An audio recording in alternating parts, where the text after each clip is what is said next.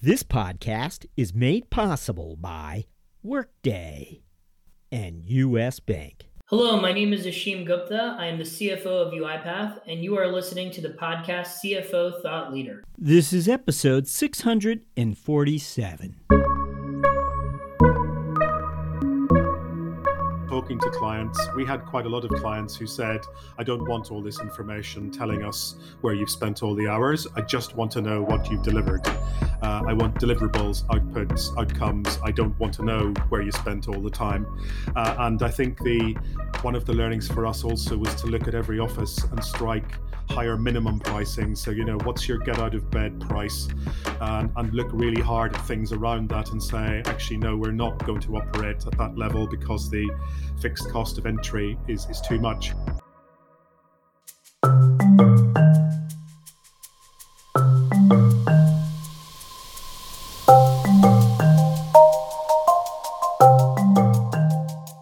Hi, it's Jack Sweeney. On today's show, we speak with Adrian Talbot, CFO of Hotwire, a global communications consultancy.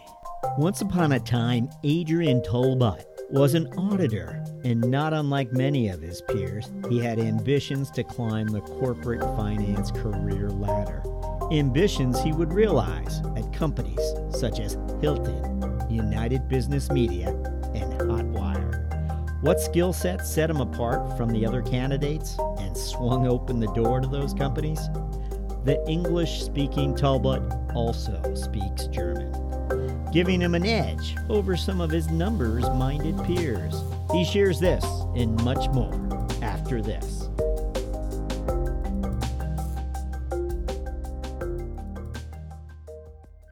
In a world that's always changing, one thing never does your need to adapt, your need to evolve, your need to grow.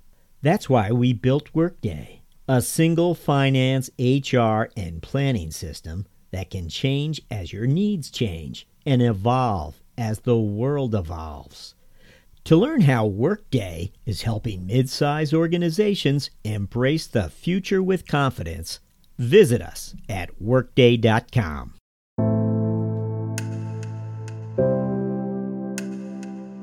Hello, we're speaking with Adrian Talbot, CFO of Hotwire. Adrian, welcome. Jack, thank you. Delighted to be here. Adrian, we're going to begin, uh, of course, where we always do, by asking you to look back for us and sharing with us those experiences you feel prepared you for a finance leadership role. What comes to mind for you? There's probably three things, Jack, and I've ref- I've been reflecting on this. Um, I've spent let's just give you the three up front um, the global nature of my career to date, the diverse roles and the places I have worked, and my knowledge of the German language, um, which I'll come to third. Uh, globally, I've spent maybe two thirds of my career in global roles, and I uh, I did a degree of mathematics at Imperial College in London, and then worked for BDO in London. And it was really towards the end of my time there that fortuitously, well, not for the person it happened to, the lead auditor on something called Thames Television, a major broadcaster in London, became sick. And I was parachuted in for two years on that client, which gave me an early taste of media.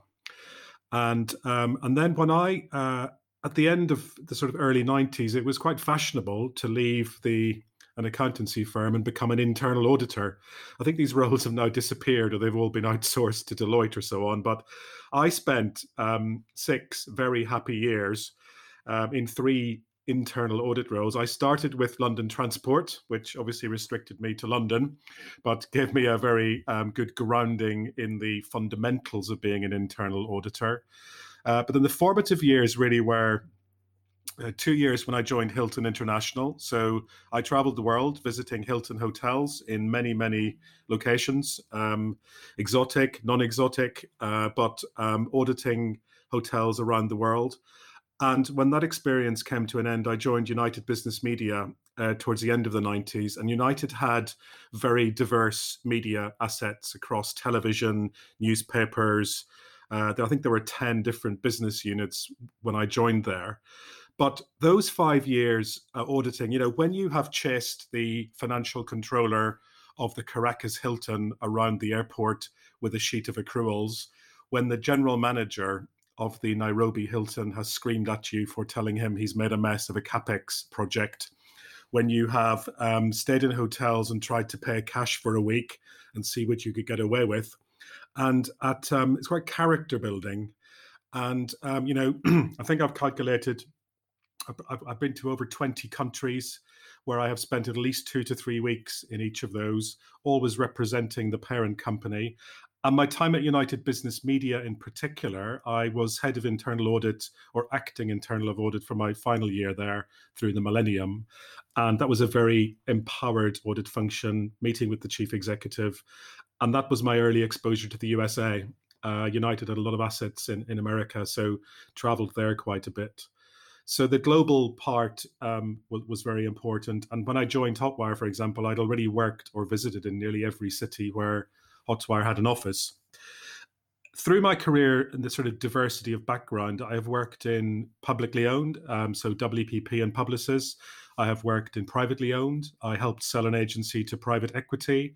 So, and I spent a year in advertising at Bartle Bogle Hegarty in London. So, again, and, and then I've spent sort of now 17 years in public relations. And, and, so when I came to Hotwire, I was quite global, first of all, with a very diverse background. And then the third thing really was German. So, you know, I spent a lot of time in my teens pacing my bedroom floor, learning German vocabulary and grammar.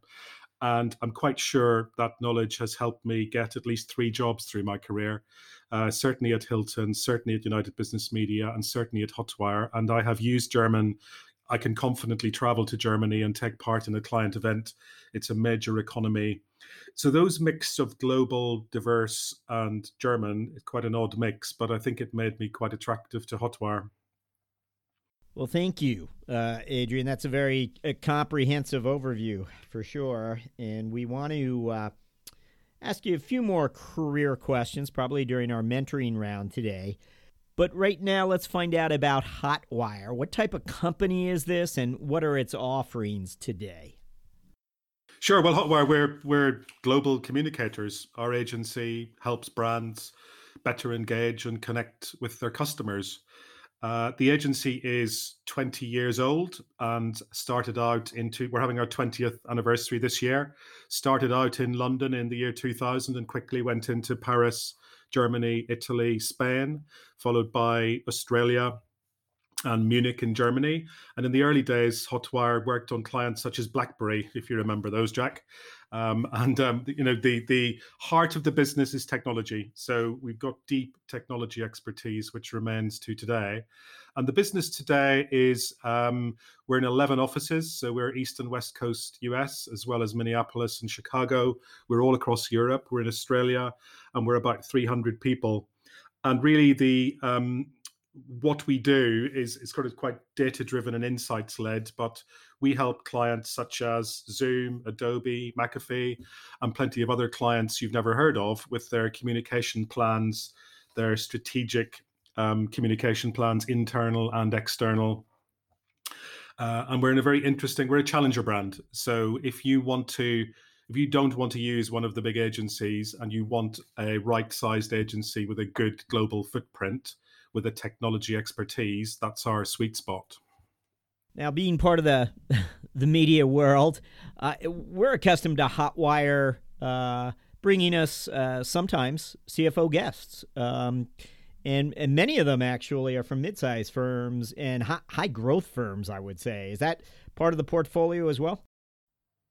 No, it's a great question, Jack. But if you saw the logos we're working with, I think you'd be suitably impressed. So, you know, for example, we, we have been working with Zoom across the world um, in 20 plus countries, given the massive interest in their brand over the last six months. As I said, we work with Adobe and McAfee. And then we work with startups. So we actually work with a lot of fintech clients, which is a very growing area for us. So anywhere that technology touches, either from a startup, through to a well established known brand, we can support clients along that entire journey.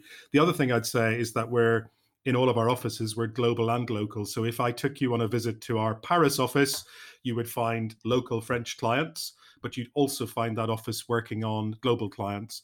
And that's one of our strengths that we can be, you can call it glocal if you like, if you've ever heard that expression, but we can, we can, we can cover clients locally and globally quite easily. I mentioned high growth firms uh, before because what I think is interesting is that so many firms today are going global at a much earlier stage than they had in the past. And I think it's clear uh, Hotwire and, and communications plays a, a, key role there as they move into mo- new markets. Do I have that right or? Sure, Jack, and you're absolutely right. I mean, I've seen, I, I will tell you, I have seen plenty of um, founders or owners of fintech firms in their mid 20s who uh, rapidly want a brand that is growing in one particular territory to be seen as global and will invest money much earlier than clients would have in the past, but they immediately want global impact. So they're expecting to suddenly have a campaign which which crosses the world. We can support clients at that startup phase as well as as as, as much bigger ones. You know, your path resembles that of a lot of other finance leaders that we've uh, chatted with, and that is that a large part of your career was spent in large enterprise organizations. Um, when you do step into a CFO role, now Hotwire is certainly a global company today, but it's it's a smaller company. Can can you tell us something about that transition and what you think that large enterprise experience brought to this new chapter? Absolutely, Jack. I mean, yes, you're right. I spent five years within WPP at Burson Marsteller, and I spent a year more in Publicis. I think it's very different kind of experience. So, as a finance professional in some of those bigger organizations, you can spend a lot of your time filling out forms related to Sarbanes Oxley. You can spend a lot of your time doing much more onerous reporting. And if you move into an agency the size of Hotwire, uh, you can find a lot more freedom in your role to really get stuck into the growth of the business it's more entrepreneurial. You know, Hotwire is a nice mix. Our parent company is listed in Australia, but we are still quite entrepreneurial. And I can tell you, it just feels nothing like working in WPP or Publicis, which are great companies. So the point is also that the things you learn in you know a mid-month flash report which is wpp is obsessed about at the time you're doing them, you think, why are we doing this? You then find yourself applying that in your own smaller entity, and then you begin to understand the power of it. So I think we actually find in Hotwire, remember we're fast growing as well. So some of the you want people with experience in that bigger end enterprises to bring the learnings from there and apply it in this situation. And it also brings you a degree of confidence when you've seen some of these things done before and gives you a path that you know you are on in terms of just improving control environments, how you report. But you want you want to be away from that oppression of spending your whole life ticking well, boxes. and that's a, a great segue to a question we always like to ask, which is upon your arrival, you know, you you step into this organization, and uh, you know all that past experience. Do you reorganize finance? Do you determine that uh, certain changes need to be made? And again, maybe you don't do it right away. Maybe it's not in your first 12 months, but you set a direction. Can you reflect a little on uh, what were some of the priorities you had upon your arrival?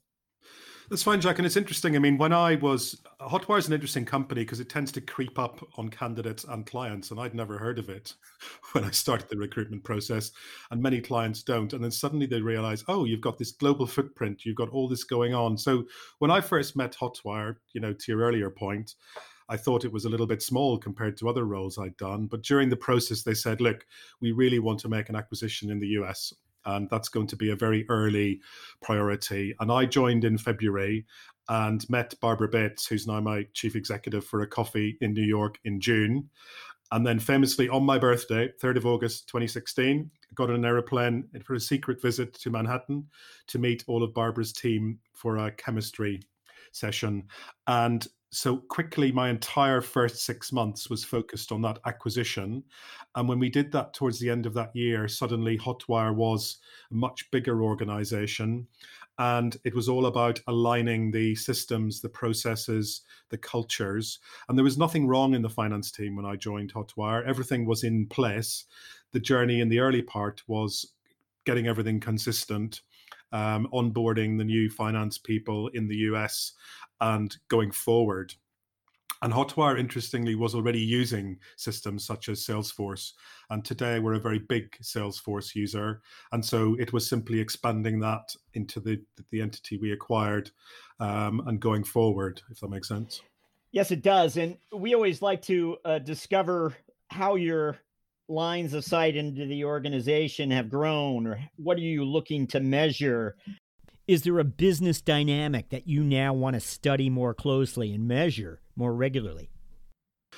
Well, I think our industry uh, comes down to a few normal metrics. So revenue per head, you know, if you if you give me a give me the size of an agency anywhere in the world, I'll roughly be able to guess its revenue, which tends to be quite consistent.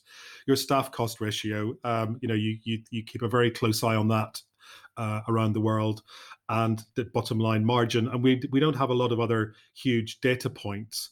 Um, but we do use Salesforce, as I said, quite extensively. And we have, with our brilliant marketing team, now created some dashboards, which we're going to be using over the next three years to track the type of services we're selling, the how we're selling them, the pricing, uh, one thing I have spent quite a lot of time on in the last in my time at Hotwire is the pricing. So, in an in- industry which has been slipped by procurement into selling by the hour, um, we've been focusing more on the value we bring to clients. Um, and so I spent quite a bit of, of pricing around the world in the last four years as well to make a difference. What, uh, uh, just uh, curious about that journey, um, to discover more about pricing. Uh, can you just give us some thoughts on for other CFOs out there who who are saying, you know, that's the root of our problem. Uh, what did you do exactly? Can you share any any point them in any one direction as to how to tackle that? Yes, I think it's um I'm, I'm a very client focused CFO, so I do actually uh, spend quite a bit of time talking to clients. And on every, I often say I'm in charge of births, marriages, and deaths at Hotwire. So when the client arrives, it meets me, and when it leaves, it usually does. And well, the marriage part maybe not so much, but um, I think the you know I learn a lot from the front and the end on those. And also from talking to clients, we had quite a lot of clients who said, I don't want all this information telling us where you've spent all the hours. I just want to know what you've delivered. Uh, I want deliverables, outputs, outcomes. I don't want to know where you spent all the time. Uh, and I think the one of the learnings for us also was to look at every office and strike higher minimum pricing. So, you know, what's your get out of bed price? And, and look really hard at things around that and say, actually, no, we're not going to operate at that level because the fixed cost of entry is, is too much. The other thing for us is 60% plus of our clients, we work with them globally. So, one of the key things for us to balance is the budget in France might not be good enough compared to the budget in New York or Spain. So, how do you level that out across the organization and how do you keep everybody in your stakeholder group happy? So i think it's really to your question looking at the engaging with clients to understand and, and i think you could easily not do that and just assume that you know but testing with clients if we changed our pricing in this direction or testing with clients what they really want to know what they're getting for their money um, has proven quite useful to me and to hotwire. Now i'm curious about um, how your metrics or numbers influence the organization in some way. And it might be where you're speaking to senior managers across a conference room table, where you share certain numbers with them and say, you know, we need to improve this, or there's something that might be wrong here. It's interesting to discover how finance is making certain numbers visible to other parts of the organization or other parts of the workforce that in the past didn't have numbers made visible to them and in fact, it does influence their behavior. It can change dynamics at work in certain parts of the organization. Does any of this apply to your world? Yes. Yes, absolutely, Jack. I mean, if you came with me, and you're very welcome to come to the London office for a Monday morning meeting. And when you look up at the screen in that office, you will see the Salesforce dashboard of the pipeline for the business. And, and so we are using that system and putting it front and center uh, we've got all our revenue forecasts in there, and all of that client facing team see the system, they see the numbers. Um, one of our values at Hotwire is transparency. So, you know, we do not hide when numbers are not going well. We obviously celebrate them when they're when they're when they're good, but we're very i personally too i believe there's a great value in sharing the numbers in the organization so everybody knows where they are and i think putting the systems you're using in front of your um, colleagues and not keeping it in the finance team can be very powerful. Now, did you uh, it, you know, I would say, okay, that sounds like you're a champion of transparency. Do you feel comfortable with that title? Absolutely. Um, I mean, it's fun. It's, it's, fundamental in in Hotwire's DNA almost. Was that uh, and and and I don't want to take this too far, Adrian, but uh, you know, certain finance leaders are telling us that they they have championed transparency in their organizations. What you just described to me sounds like in back in 2016 there wasn't all this visibility, and today there is. Maybe there was some. Maybe it was in the upper reaches of finance management and, and sales management. No, yes. What would how would you like what I'm characterizing? I think it's more, Jack, that we, when I joined, Salesforce was in the business and was not being widely used. So I think it's far more that if you are using a system in your business and you are expecting the workforce to use it for the greater good, then put it front and center and say, look, here it is, show the benefits. Uh, explain to you know, when I, when I arrived, if you want to characterize it, our client teams were inputting numbers in Excel and they were inputting numbers in Salesforce. And they said, great, we only need to put our numbers in Salesforce now. That's an efficiency. We understand. Uh, in a busy in a busy work schedule for them, going to one system improved the quality of the data and meant they only put it in once. So, uh, uh and again, I'll, I'll I'll move on after this, but I just want to. Uh, it seems like uh, Salesforce really helped open this chapter of, let's just say, visibility, as it has with so many companies and firms. But it wasn't like there was this moment of uh, uh, a chapter where Adrian sat down with the CEO and they said, We need to be more transparent. We need to bring this forth. There wasn't a moment like that. This was just sort of the obvious path after Salesforce demonstrated its potential. I think it's an obvious path within Hotwire. Yes, I mean it's not the, the culture here is tremendous, and the ability to communicate openly and and share that, that kind of work. And there's also, I, I, would also say that the when I arrived at Hotwire, the general level of financial competence in the in the people in the business was quite high. Um, a lot of people in the business are really interested in the numbers. They they want to know how do we do this contract. They want to know. They're interested in the over servicing on accounts, and that helps as a finance professional because I had worked in other places where it was really hard to get people to engage on that. Uh, so I think it that mixture of transparency, financial competence means our workforce is is very engaged with with our financial performance in general. We've been begin to uh, speak to finance leaders about the workforce and about talent um, and their lines of sight into uh, areas related to human capital. Um, this is sort of a, a, new chapter that we see uh, certain companies opening, certainly in large enterprise uh, finance. Uh, perhaps has been studying this more uh, closely for years. More and more CFOs are telling us their people, uh, the company's workforce, is the company's most valuable asset. So we've begun to ask, how are you measuring that asset? I mean, is it employee attrition or parts of the workforce that might be compensated differently than other parts and why there needs to be a correction or a tweak? Is that something uh, you believe uh, you'll become more focused on or maybe are already focused on? I think it's a focus. I mean, I think every company is looking internally at the moment about what they do in the future. I think the interesting thing at Hotwire, of course, is that um, I have everything from West Coast USA across Europe to Australia in the portfolio, and the labour laws across that diverse mix of countries are all very different. And we're seeing it at the moment in terms of looking at what we need to do in each country to go back to an office, what we need to do uh, with governments such as in Spain at the moment, who are changing the rules for people working at home. So we're in a great transition period at the moment where nobody quite knows where we're headed. And with the different laws and structures around the world. One of the things at Hotwire, we have to be very agile and we have to listen to all those local countries as to what works best. Um, and sometimes defer, well, all the time defer to those local laws, but then also think, well, what's best for our positioning globally? Uh, and it's a balance we have to strike every single day. And to your point, I think it's possibly early. I mean, we are seeing some change in this, but I think it's too early yet because nothing's settled down for people to begin thinking how is this going to work? And you know we we were already an agency that um, had a lot of people working from home. We were already using zoom and slack for the last four years. Uh, we were very well set up and had a lot of people working from home um, thoughtful working we call it uh, already. So on some of this we feel we were ahead of what was happening, and we're well positioned to deal with any developments because we're quite agile in that area. Okay. Uh, you, interestingly, uh, what you mentioned about Spain and people from working from home and how they're modifying perhaps laws in that area. We haven't asked you about the response uh, to COVID and the pandemic and, and the economic fallout. Uh, can you reflect a little on uh, how Hotwire has needed to um, respond to this type of environment, what it's done exactly? Yeah, sure. Well, I mean, I I think back. I woke up in my bedroom in a hotel in Paris in the first week of March, and we had just had a three day management meeting.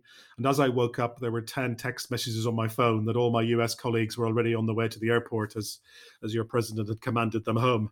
And from that moment on, we, we, we quite quickly realized we needed to take action. And in our portfolio, as, as you've heard, with all these different countries at different cycles, we, we took a management decision to send everybody home instantly.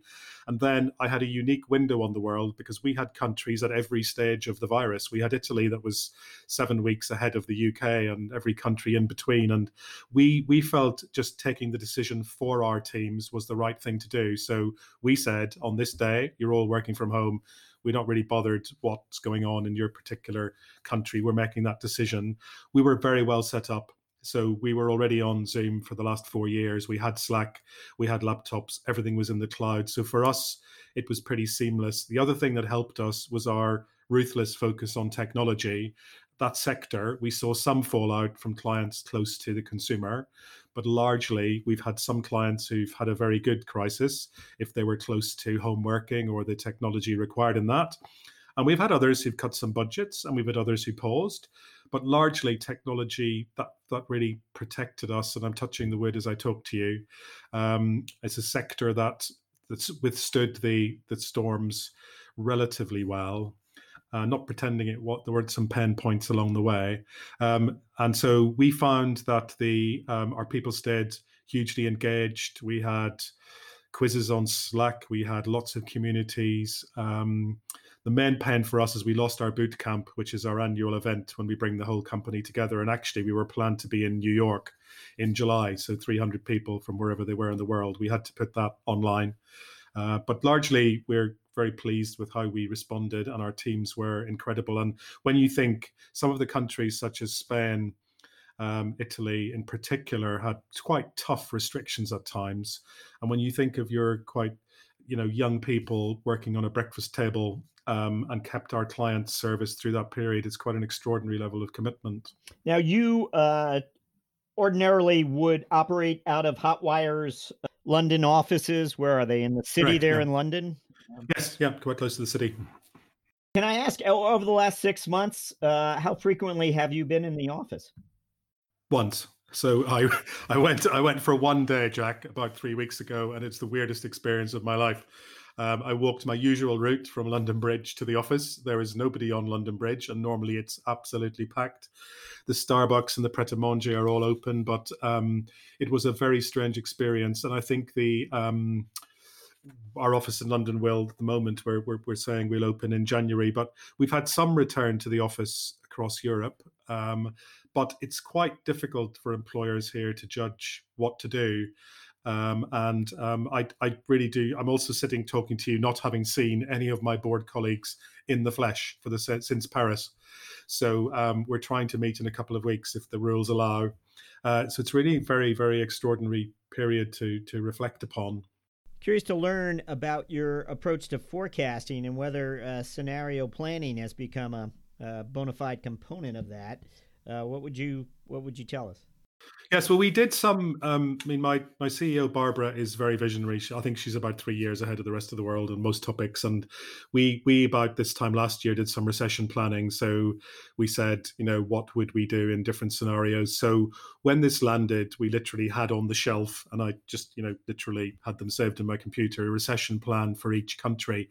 Now, as I've described in the event, we didn't really need to implement very much of that. We didn't really need to access many of the government schemes. And we did we did make some changes here and there, but pretty minor compared to many other many other industries. So the, the thing about our business, Jack, is that it's in any COVID or not, you can see about three months ahead.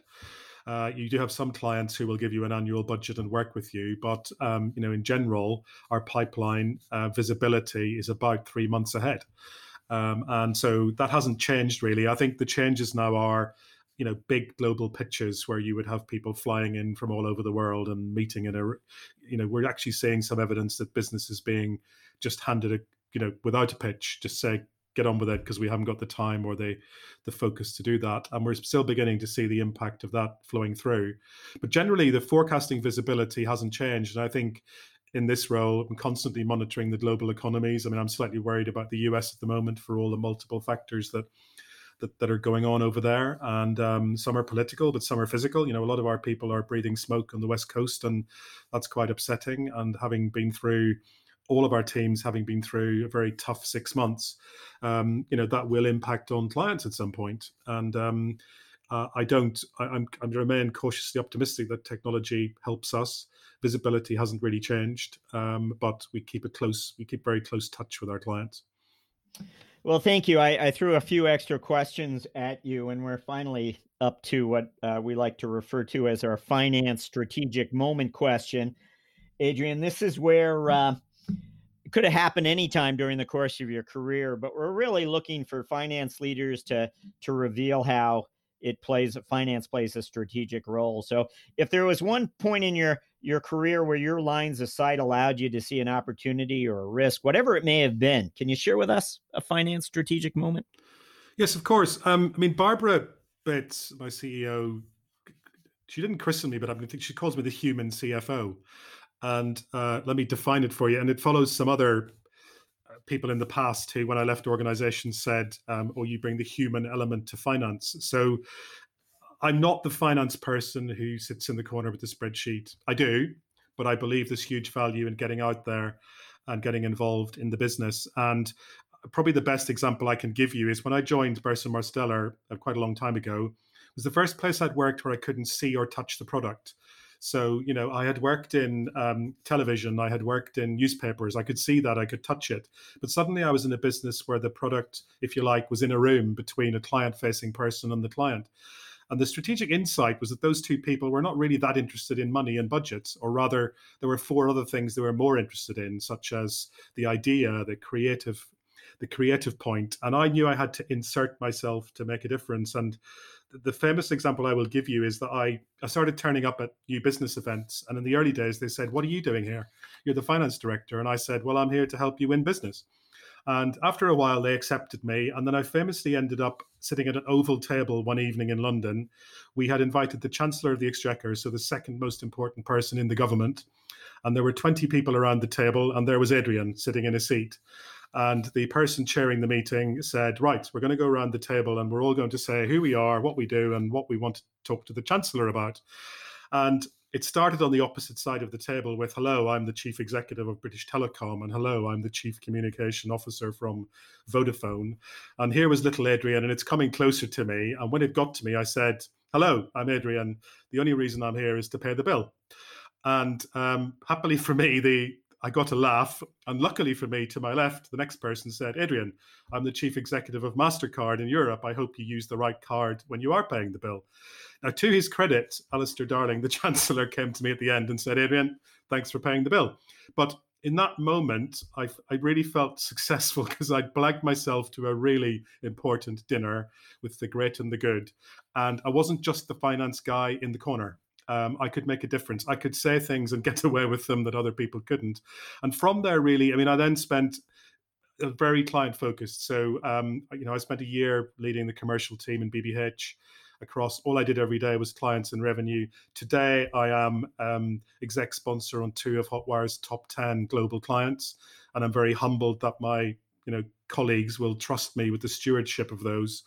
Um, and so I think the the sort of human CFO angle has, from a finance point of view, if you throw yourself into the business, turn up where you're not meant to be, get involved, understand your products, then for me that has brought me personally huge benefit. And it's benefited my team because I, I find problems early. People know me. They come and talk to me. They they tell me things. They trust me. Um, and as opposed to being the person in the corner with the spreadsheet I think it's a great philosophy that served me very well. When we come back, CFO Adrian Talbot enters the mentoring round.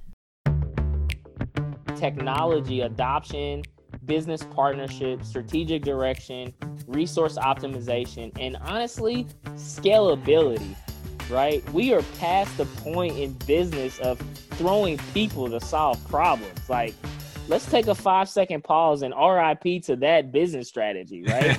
you can't just throw people to solve problems anymore. Hi, I'm Rowan Tonkin, your host at Being Planful. You just heard from Chris Ortega, a recent guest on the show. If you want to hear from guests like Chris talking about today's trends for tomorrow's FP&A leaders, you can subscribe at beingplanful.com or wherever you get your podcasts. The business landscape is changing quickly. As the pressure to manage expenses efficiently and strategically increases, you need solutions that not only help drive down costs and improve efficiencies, but meet the changing needs of your business. At US Bank, we can help. We'll work with you to uncover your specific payment challenges and bring you proactive and innovative solutions and strategies that help you meet the financial goals of your organization. Our commitment to doing the right thing for our customers has earned us the designation of one of the world's most ethical companies from the Ethisphere Institute for six years in a row. To learn more, visit us at usbpayment.com. Hello, we're with Adrian Talbot and we're entering the mentoring round. Adrian, when you uh, look back now, and we're looking sort of for that first finance leadership role that you stepped into, where all the uh, responsibilities of the finance function fell on you. If you had to go back in time and offer yourself some advice, what would you what would you tell yourself? Yes, I think um, I think if you recall, Jack, I spent six years being an internal auditor, so auditing books and systems. And when I found myself as the finance director of Rapture Television, which was my first ever finance role, a channel on Sky in the UK dealing with free sports and clubbing, and I'm ready to post a journal, um, it was a totally different um, position to be in. And I think the transition from internal auditing to being a finance director for me, probably the early mistake was I was auditing systems, but I didn't really understand them because I hadn't come up a conventional, you know, start in a finance team and work your way up to finance director. I'd gone straight in in the number one role. Um, and so looking back, if I'd spent more time on systems or the time I've spent since um, coming up to speed, I think I would have felt a lot more confident and, and um, probably progressed even further. But it's a, it's an interesting thing, but it was more a factor of my background.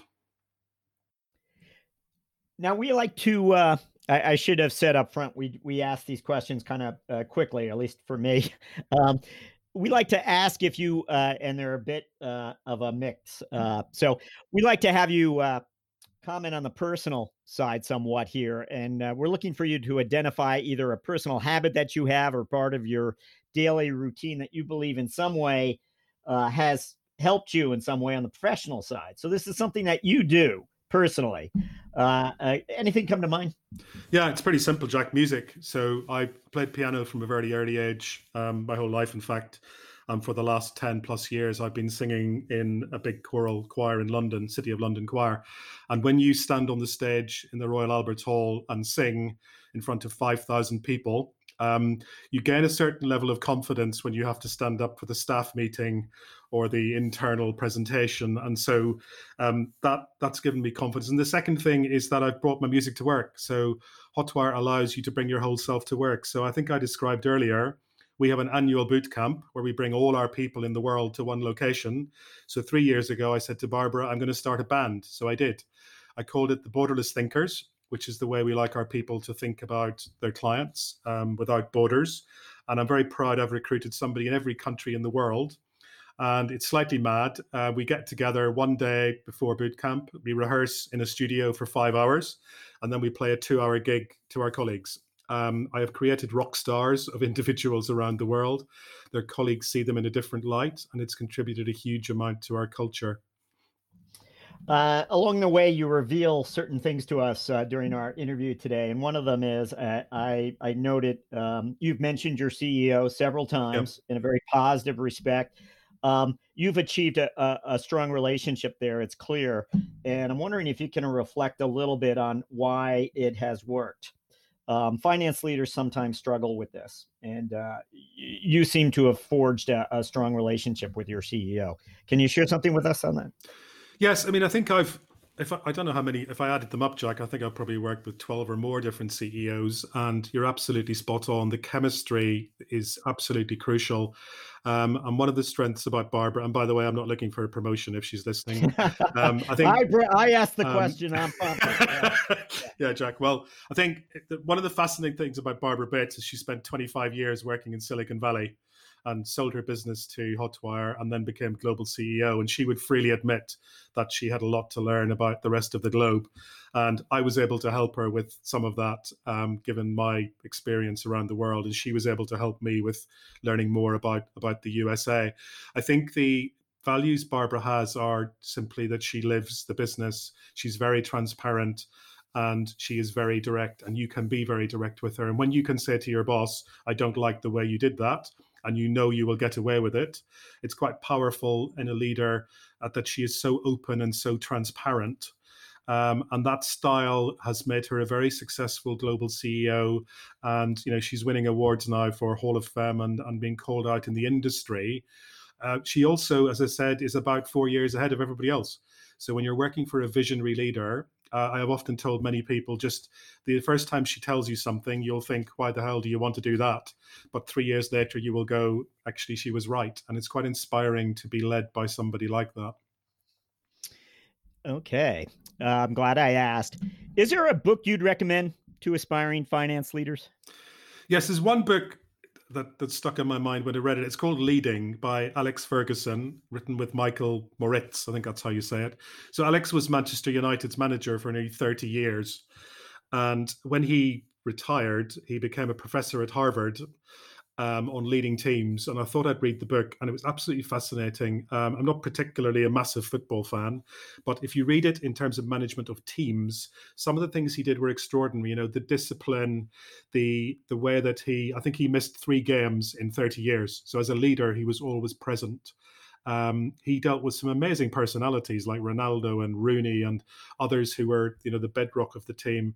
But some of his learnings around, you know, he used to visit footballers in their home before they were. He he felt you you got a measure of the player by the time they're 11 years old, so he would visit their families. Um, I, I think it's a really interesting book if you're leading teams and leading to develop.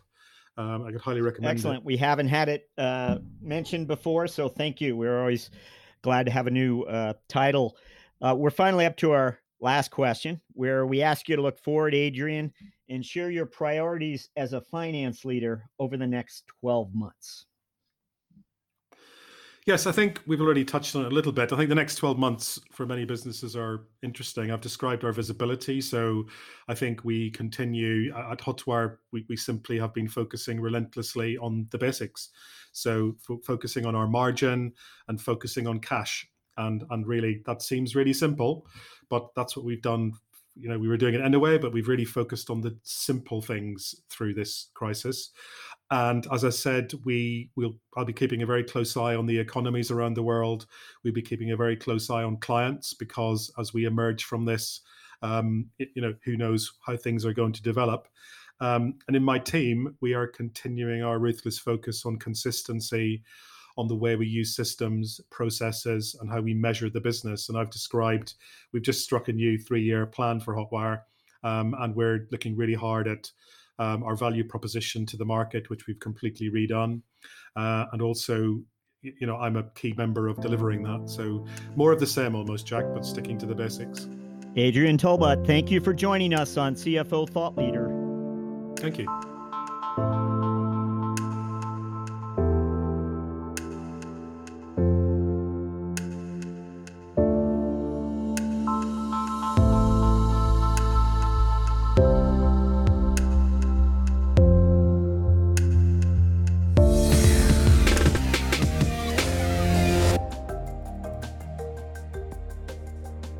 Hello, listeners.